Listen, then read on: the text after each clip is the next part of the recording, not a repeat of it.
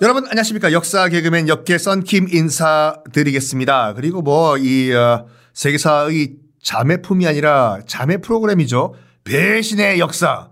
또 많은 청취 부탁드릴게요 여러분. 어, 네이버 검색창에서 그냥 배신의 역사 또는 그냥 썬킴 쌍시옷 썬킴 치시면은 아, 나오거든요.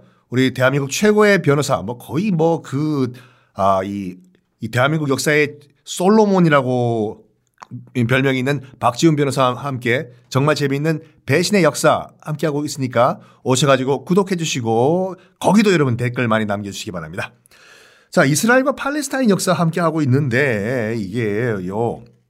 그러니까 최대한 왜냐하면 그 지금까지 했던 세계사와는 달리 근대를 떠나가지고 현재까지 올 거거든요. 그 현재 팔레스타인과 이스라엘 문제까지 올 거기 때문에 굉장히 제가 중립을 지키면서 지금 아, 설명을 드리려고 하고 있습니다. 지난 시간에 시오도어 헤르즐이라는 인물이 나타나가지고 그 드레피스 사건을 취재하면서 안 되겠어. 유럽에 있는 유대인들이요.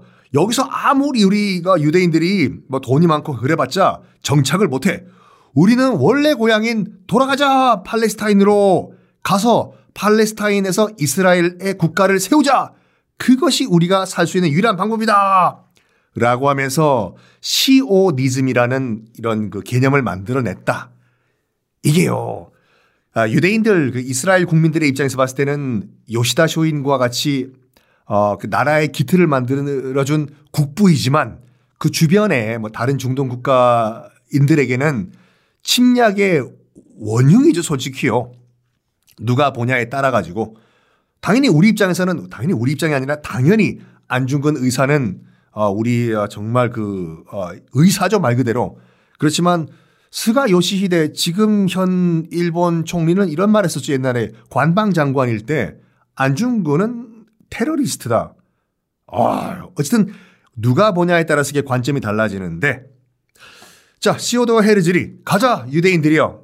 다시 팔레스타인으로 우리 고향으로 가자. 유대인 국가를 만들자. 인데요. 그럼 팔레 스타인은 도대체 어떤 역사를 갖고 있냐? 옛날까지는 돌아가기 정말 고대로 돌아가기는 너무 멀기 때문에 어, 지금 돌아가는 거를 이해하기 위해서 요 정도까지는 알아야 된다. 근대사 말씀드릴게요. 팔레스타인은 원래부터 그 오스만 투르크의 식민지였는데 한 400년 동안 오스만 투르크가 어디냐? 현재의 터키요, 터키. 1517년부터 400년 동안 팔레스타인은 터키의 식민지였다 라고 보시면 되는데 아니 무슨 팔레스타인뿐만 아니라 솔직히 말해가지고 현재의 사우디아라비아, 시리아, 요르단, 뭐 이집트 북부, 북아프리카 다 오스만 트르크의 식민지였어요. 지도 한번 보십시다, 여러분.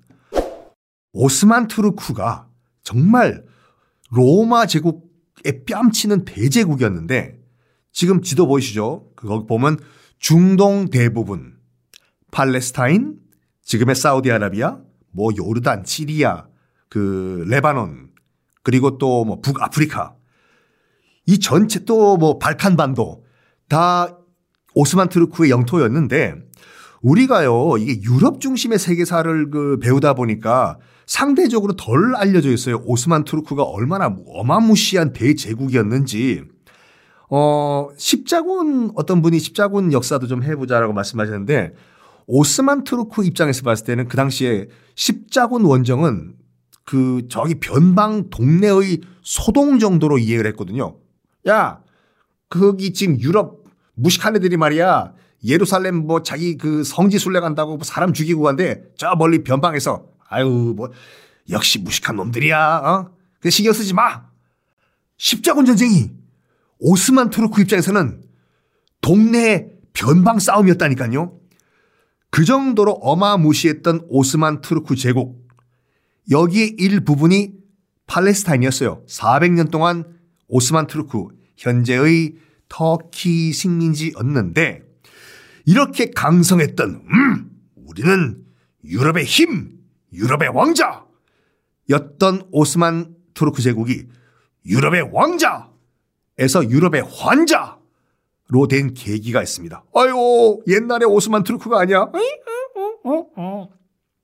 이 계기가 뭐냐면 1853년에 벌어진 크림 전쟁이란 전쟁인데 어머 저 크림 좋아해요. 생크림 가지고 싸운 전쟁인가 봐. 생크림 맛있지. 그 크림 아니에요, 여러분. 자, 뭐 유럽 전쟁 보면은 100년 전쟁, 7년 전쟁, 크림 전쟁 보면 애매해요. 이것만 봐서는 무슨 전쟁인지. 크림 전쟁? 야, 뭐 크림 넣고 싸웠나 보지. 크림은 맛있잖아. 허허 가 아니라 자, 지도를 다시 한번 보시겠습니다. 흑해라는 바다가 있어요. 블랙시라고 해서 어, 지금 사우디아라비아 북쪽 보면 내해 그러니까 내륙으로 둘러싸여 있는 바다가 보이죠. 흑해. 자, 이 흑해가 바다예요. 어, 흑해 위쪽을 보면은 러시아가 있죠. 그 러시아가 지중해를 찍고 아 지중해 찍고 대서양으로 오, 나가기 위해서는 그 러시아가 바다 대양으로 나가기 위해서는 흑해를 장악을 해야 돼요. 보이시죠 지도예요? 일단은 이 흑해 러시아 땅이다 스키 바다이지만 한 다음에 흑해를 따라서 왼쪽을 보시면은 이스탄불이라고 조그만 그 좁은 또 통로가 보이죠? 그거 따라서 나가야지 겨우겨우 지중해로 나가요. 지중해로 아, 아, 나왔다. 그게 다가 아니죠. 지중해를 거쳐서 저기 또 아, 서쪽으로 빠져야지 대서양이 나오는데 그 첫 번째가 하여간 러시아 입장에서는 대서양으로 나가기 위해서는 흑해를 내 것으로 만들어야 돼요. 아, 그래서 뭐 크림 전쟁 때도 그렇고 나중에 흑해를 공방전할 때 보면 흑해를 이 사람들이 뭐라고 했냐면 방광이라고 해서 방광. 딱 봐요, 여러분. 아, 약간 그 오줌보, 방광처럼 보이잖아요, 흑해가. 그리고 이스탄불이 있는 지역, 조금 이게 나가는 그 길을 요도라고 하고, 허야, 전리선 비대인가 봐, 안 나가, 이게. 그, 내가 한 말이 아니라 그들이 그렇게 얘기했다고. 근데 1853년 이때 크림 전쟁이 발발했던 이 당시, 아, 일단 크림이 어디냐면요. 이 흑해 한번 보세요. 흑해 보시면 흑해 위쪽 보면은요. 목젖같이 톡 튀어나온 반도 하나 있죠. 그게 크림 반도예요. 아, 아이스크림이 아니라 그 반도 이름이 크리미안 반도인데 크림 반도. 자, 왜 전쟁이 일어나냐? 요 1853년도 이 흑해를 장악하고 있던 나라가 어디냐?